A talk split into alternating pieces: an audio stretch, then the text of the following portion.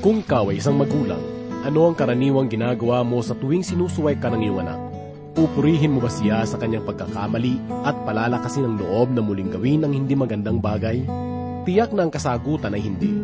Bilang magulang, ang ating karaniwang gagawin ay kumuha ng patpat at ipapalo o kaya naman ay isang masinsinang pag-uusap sa pagitan ninyong dalawa. Ang pamamalo ay mahalaga hanggat ito ay nailalagay sa tamang kaparaanan. Ang kalupitan ay nagbubunga ng paghihimagsik.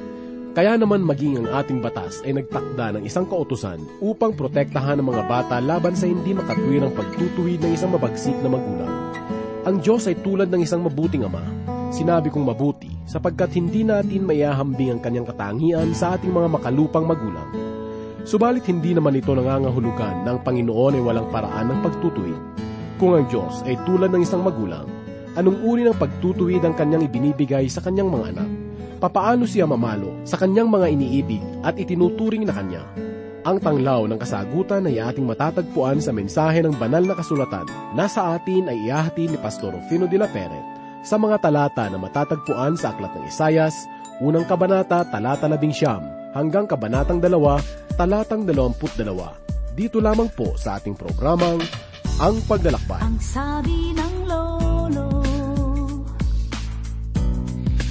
sabi ng lola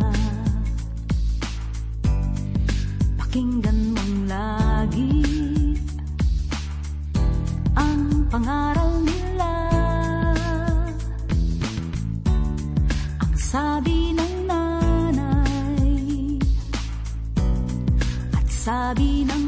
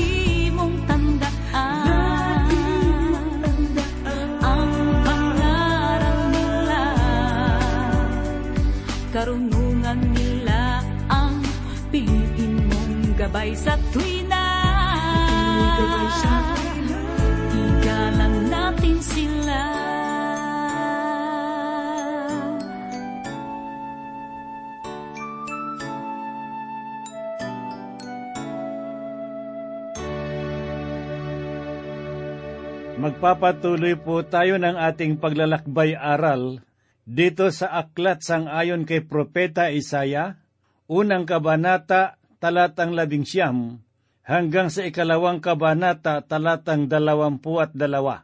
Muli pong sumasa inyo sa oras na ito ang inyong kaibigan at pastor sa Himpapawid, Rufino de la Peret. Ang pamamahal at ang biyaya ng Panginoong Diyos ay dalawa ang mahalagang paksa na binigyang diin sa aklat ng Isayas. Sa unang kabanata pa lamang ay ipinahayag na ng Diyos ang panawagan ng pagsisisi para sa bayan ng Huda. Ang sinabi ng Panginoon sa kalabing walong talata ay ganito, Pumarito kayo ngayon at tayo'y mga twiranan sa isa't isa, sabi ng Panginoon. Bagaman ang inyong mga kasalanan ay tulad ng matingkad na pula, ang ito'y magiging mapuputi na parang niebe. Bagaman ito'y mapulang mapula, ang mga ito'y magiging parang balahibo ng tupa. Ang katarungan ng Diyos ay walang itinatangi. Ito ay kanyang gagawin sa lahat ayon sa katuwiran.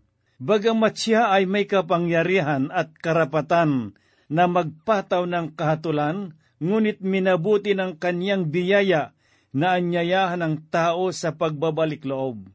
Sa pagkakataong ito ay ipagpapatuloy po natin ang pagbubulay sa matyagang pananawagan ng Diyos sa kanyang bayan na ating matatagpuan sa unang kabanata dito sa Aklat ni Isayas, talatang labing siyam hanggang ikalawang kabanata talatang dalawampu at dalawa.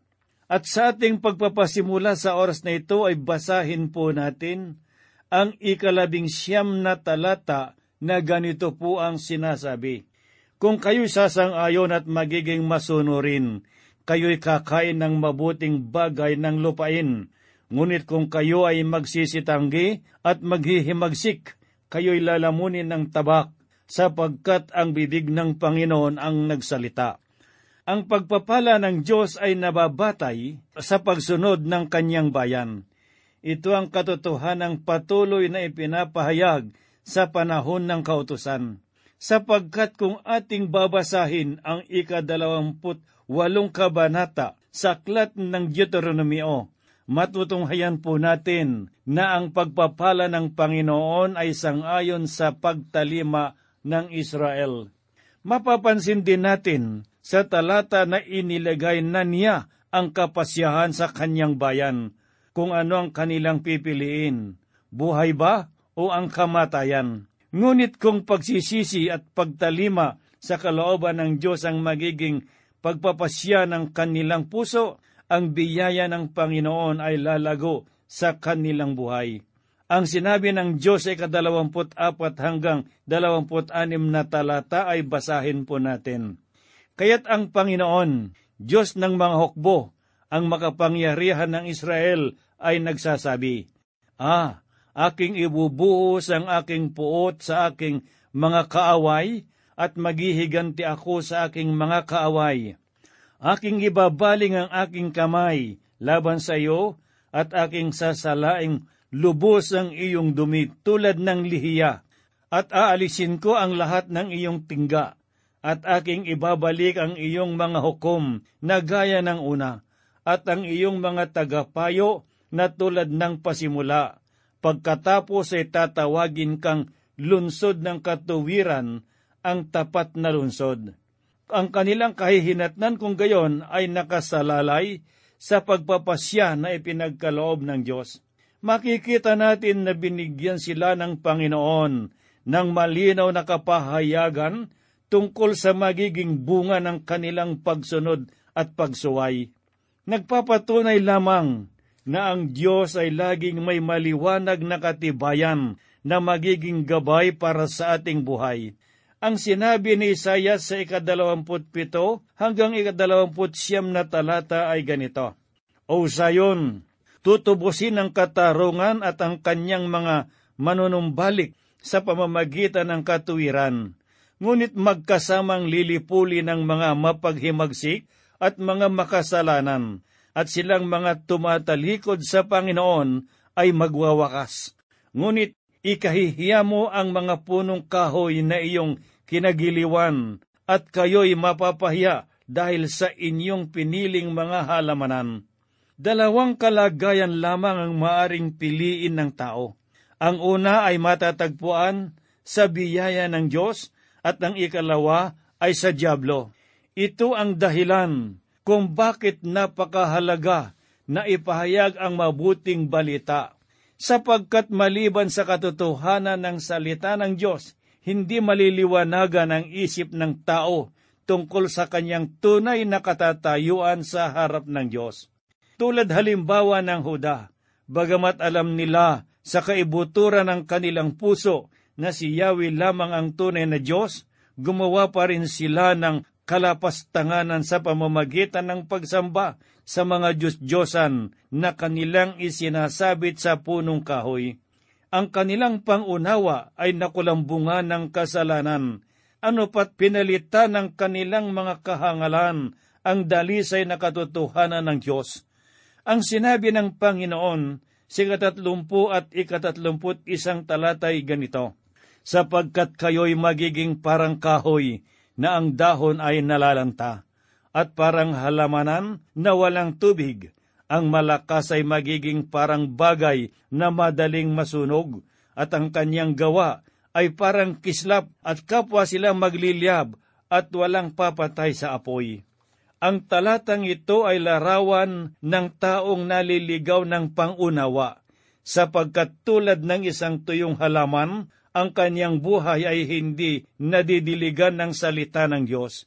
Bagamat sa panlabas na anyo, ang tao ay malusog at magarang manamit, ngunit kung ang kanyang espiritu ay walang kaugnayan sa Diyos, siya ay tulad ng maruming basahan na itinatapon sa basurahan.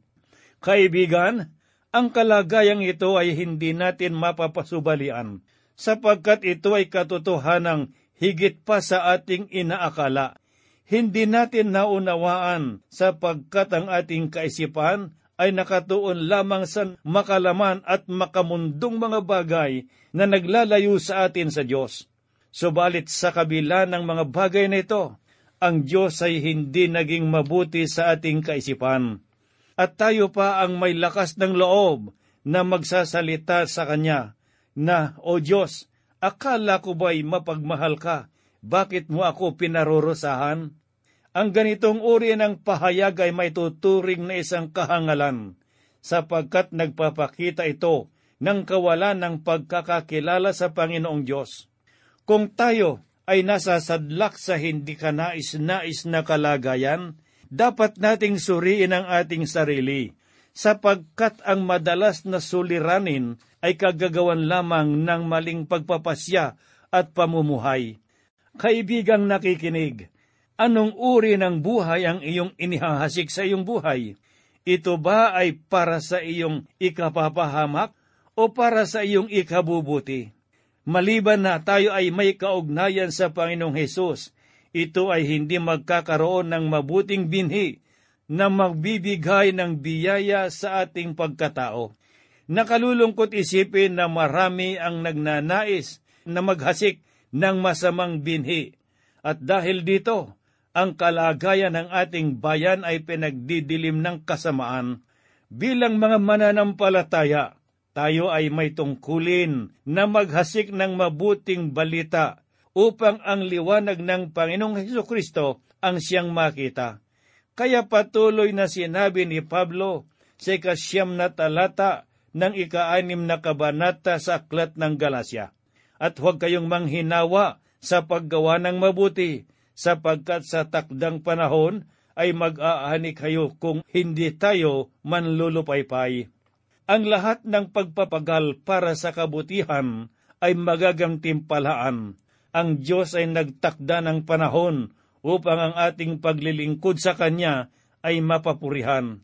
Ang ikalawang kabanata sa aklat ni Isayas ay naghahayag ng napakagandang kalagayan na mararanasan ng daigdig sa panahon ng Mesiyas.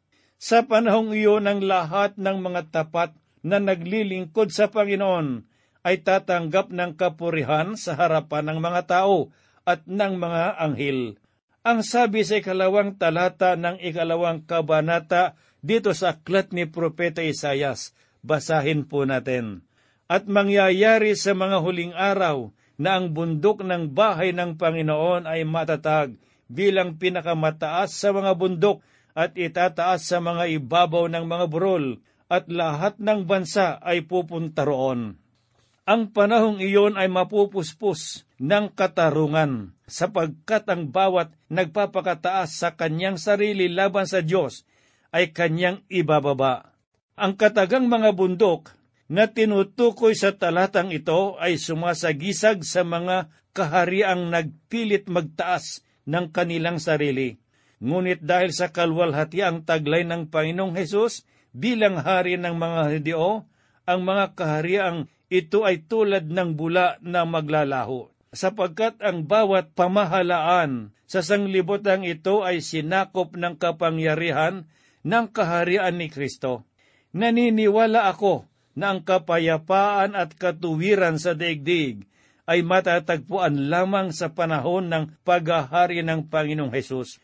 Walang sinumang kaharian o pamamahala sa sanglibutan ang maaring makapagtatag ng wagas na katuwiran. Tanging sa pagdating at paghahari lamang ni Kristo bilang Mesyas ang magbibigay pag-asa at kalayaan sa nabubulok na pamamahala ng tao. Sa ikatlong talata makikita po natin na maging ang pananambahan ay matutuon lamang sa Panginoong Hesus na naupo sa trono ng Israel basahin po natin ang sinabi ni Propeta Isayas dito sa ikatlong talata. Maraming tao ang darating at magsasabi, Hali kayo at tayo'y umahon sa bundok ng Panginoon, sa bahay ng Diyos ni Jacob, upang turuan niya tayo ng kanyang mga daan at tayo'y tumakas sa kanyang mga landas. Ang daigdig sa panahong iyon ay mapupuno ng kalwalhatian ng Diyos at hahangarin ng mga tao ang kalooban ng Misaya upang handugan siya ng pagpupuri. Kaibigan, hindi ba't napakasarap isipin na ang dakilang anak ng Diyos ang magahari sa daigdig? Basahin po natin ang sinasabi sa ikaapat na talata. Kanyang hahatulan ng mga bansa at magpapasya para sa maraming tao at kanilang pupukpukin ang kanilang mga tabak upang maging mga sudsod at ang kanilang sibat ay magiging karit. Ang bansa ay hindi magtataas ng tabak laban sa bansa at matututo pa ng pakikipagdigma. Ang talatang ito ay malinaw na nagpapahayag na ang kabanalan ang siyang mangingibabaw sa balat ng lupa. At sa kauna-unahang pagkakataon, mararanasan ng lahat ang tunay na kapayapaan sapagkat tuturuan ng mga lingkod ng tagapagligtas ang mga bansa na sumunod sa kanyang kalooban. Ang pag-asa ng sanglibutan ay na kay Kristo lamang. Siyang dakilang hari ng mga bansa na makapagkakaloob ng pagkakaisa at katarungan sa lahat ng tao sa daigdig. Hindi na kinakailangan ng tao ang tabak upang ipaglaban ang kanyang sarili at hindi na rin kailangan ang malaking muog sapagkat ang digmaan ay maglalaho na rito sa sanglibutan. Ang katotohanan ito ay nakapananabik. Ang aking puso ay nagagalak na masaksiyahan ang tagumpay ng hari ng mga hari at Panginoon ng mga Panginoon.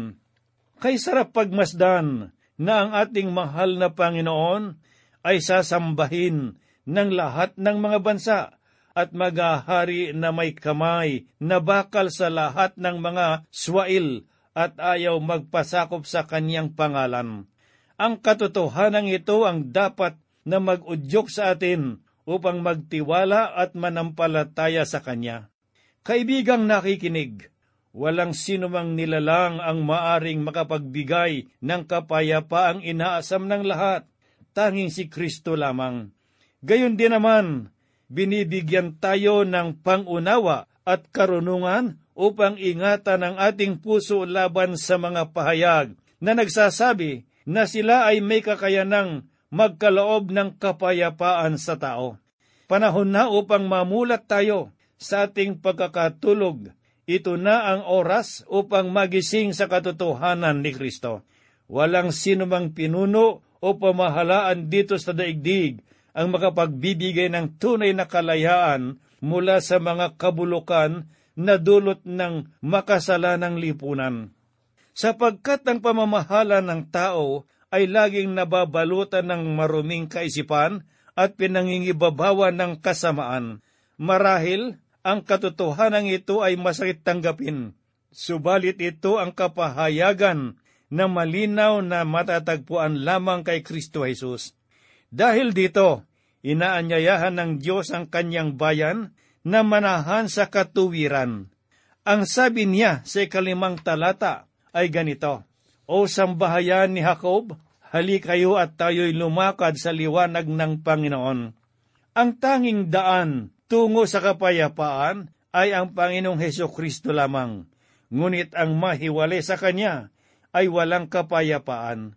Tulad ng naging karanasan ng Huda noong sila ay tumalikod sa Diyos. Basahin po natin ang ikaanim hanggang ikasyam na talata. Ganito po ang sinabi ni Propeta Isayas. Sapagkat tinanggihan mo ang iyong bayan, ang kay Jacob na sambahayan, sapagkat sila ay puno ng mga manguhula mula sa silangan at mga mangkukulam na gaya ng mga Filistyo, at sila'y nakikipagkamay sa mga anak ng mga dayuhan. Ang kanilang lupain naman ay puno ng pilak at ginto, at walang katapusan ang kanilang mga kayamanan. Ang kanila namang lupain ay puno ng mga kabayo, at ang kanilang mga karwahe ay wala ring katapusan. Ang kanilang lupain ay puno ng mga Diyos-Diyosan. Kanilang sinasamba ang gawa ng kanilang mga kamay na ginawa ng kanilang mga sariling daliri. kaya't ang mga tao ay hinahamak at ang mga tao ay ibinababa. Huwag mo silang patawarin. Makikita po natin sa mga talatang ito na tinanggap ng mga taga-Huda ang karumal-dumal na gawain ng mga pagano sa kanilang pananambahan. Sila man ay gumawa rin ng mga Diyos-Diyosan na kanilang sinamba at pag-alayan ng mga handog. Ang kanilang pag-iisip ay nababalot ng kahangalan ng kadiliman at dinungisan ang katotohanan ni Yahweh. Sa pamamagitan ng mga Diyos-Diyosang gawa ng kanilang mga kamay. Kaya ang galit ng Diyos ay nag-aalab laban sa kanila, sapagkat sa paggawa ng mga ganitong bagay ay linalapastangan nila ang Panginoon. Dahil dito, sinabi ng Diyos sa ikasampu hanggang ikalabing dalawang talata ang ganito. Pumasok ka sa malaking bato at magkubli ka sa mga alabok mula sa pagkatakot sa Panginoon at sa karangalan ng kanyang kamahalan. Ang tanging mapagmataas na tao ay ibababa at ang kapalaluan ng tao ay pangungumbabain at ang Panginoon lamang ang itataas sa araw na iyon sapagkat ang araw ng Panginoon ng mga hukbo laban sa lahat ng mga palalo at mapagmataas laban sa lahat ng itinaas na ito'y ibinababa. Hindi hahayaan ng katwiran na mangibabaw ang kapalaluan at kahangalan, sapagkat ang kapakumbabaan ay bunga ng makasalanang kalikasan ng tao. Kung kaya ang mga taong nag-aakala na sila ay malakas sapagkat nagagawa nilang pamahalaan ang isang hukbo o maging ang sanglibutan na hiwalay sa kalakasang galing sa Diyos ay nagpapakita ng kapalaluan. Subalit kahit na ipakita ng tao ang kanyang mga kahambugan, hindi pa rin niya matatakasan ang makatarungang kamay ng Diyos. Sapagkat sang ayon sa ikalabing pito hanggang ikalabing siyam na talata, ang katarungan ng Misaya ay magahari Pakinggan po natin ang sinabi ni Propeta Isayas. Laban sa lahat ng sedro, ang Libanon na matayog at mataas, at laban sa mga inisina, ang basan. Laban sa lahat ng matataas na bundok, at laban sa lahat ng mga burol na matayog. Laban sa bawat matayog na tore, at laban sa bawat matibay na pader. Laban sa lahat ng mga sasakyang dagat ng Tarses at laban sa lahat ng mga gandang barko, at ang kahambugan ng tao ay hahamakin at ang mga pagmamataas ng tao ay ibababa. At ang Panginoon lamang ang itataas sa araw na iyon. Ang mga Diyos-Diyosan ay mapapawing lubos. Ang mga tao ay papasok sa mga yungib ng malalaking bato at sa mga butas ng lupa sa harapan ng pagkatakot sa Panginoon at sa karangalan ng kanyang kamahalan kapag siya'y bumangon at iyanigin ang lupa. Lahat ng mga bagay na inaasahan ng tao sa kanyang buhay, lahat ng mga inakala niyang nagpapatibay ng kanyang makasariling hangarin, ay wawasakin ng kapangyarihan ng Diyos upang maunawaan ng tao na ang kanyang mga itinuturing na kagandahan at kalakasan ay mga kahangalan lamang sa mata ng Diyos. At kung ang kanilang mga kaisipan ay mabubuksan sa katotohanan, sila ay magkakaroon ng takot sa Panginoon. Ang sinabi ni Propeta Isaiah sa ikadalawampu hanggang ikadalawamput dalawang talata ay ganito, Sa araw na iyon ay ihahagis ng mga tao ang kanilang mga Diyos-Diyos ang pilak at ang kanilang mga Diyos-Diyos ang ginto na kanilang ginawa upang sambahin sa mga daga at paniki upang pumasok sa mga siwang ng malalaking bato at sa mga bitak ng mga bangin sa harapan ng pagkatakot ng Panginoon at sa karangalan ng kanyang kamahalan kapag kasi bumangon upang yanigin ang tao. Layuan ninyo ang tao na ang hininga ay nasa kanyang ilong sapagkat ano siya para pahalagahan.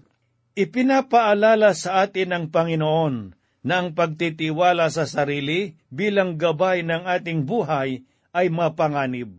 Ang mga gawaing ito ay tulad ng pagsamba sa mga Diyos-Diyosan. Si Yahweh lamang ang dapat na maging gabay at liwanag ng ating buhay. Higit sa lahat, siya lamang ang dapat nating maging Panginoon.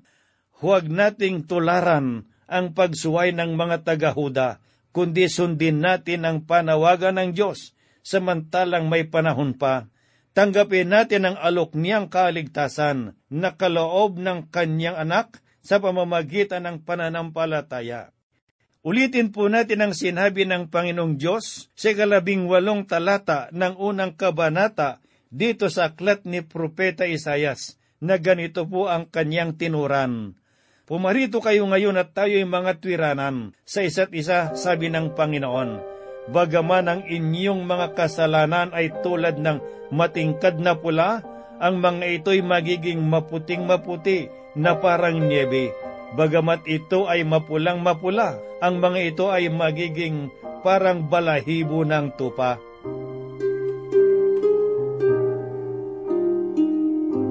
Tayo po ay dumulog sa Diyos at manalangin. Maibigin at mapagpalang Ama, sa oras na ito, Panginoong Diyos, kami po ay nagpupuri at nagpapasalamat sapagkat ang mga salita mo'y makapangyarihan na nagbibigay sa amin ng kaalaman at katotohanan. Sa oras na ito, Panginoon, akin pong idinadalangin ang bawat mga kaibigan at kapatid na nakikinig ng iyong mga salita, na nanlulupaypay nanlalamig sa pananampalataya, sila iyong palalahanan na magbalik loob sa iyo. Panginoong Diyos, pagpalayan mo rin ang aming bansa sa oras na ito, upang sa gayon po, Panginoong Diyos, magkaroon po ng pagkakaisa, magkaroon ng kapayapaan, at uunlad, Panginoong Diyos, ang aming kalagayan. Kami po'y umaasa na ito yung gagawin sapagkat hinihiling po namin ng lahat sa pangalan ni Kristo naming Diyos at tagapagligtas. Amen. Sa aking paglalakbay sa buhay na May isang bagay sa puso'y aking natanto Kahit anong hirap ang dinaranas ko Ang katiyakan sa akin di naglalaho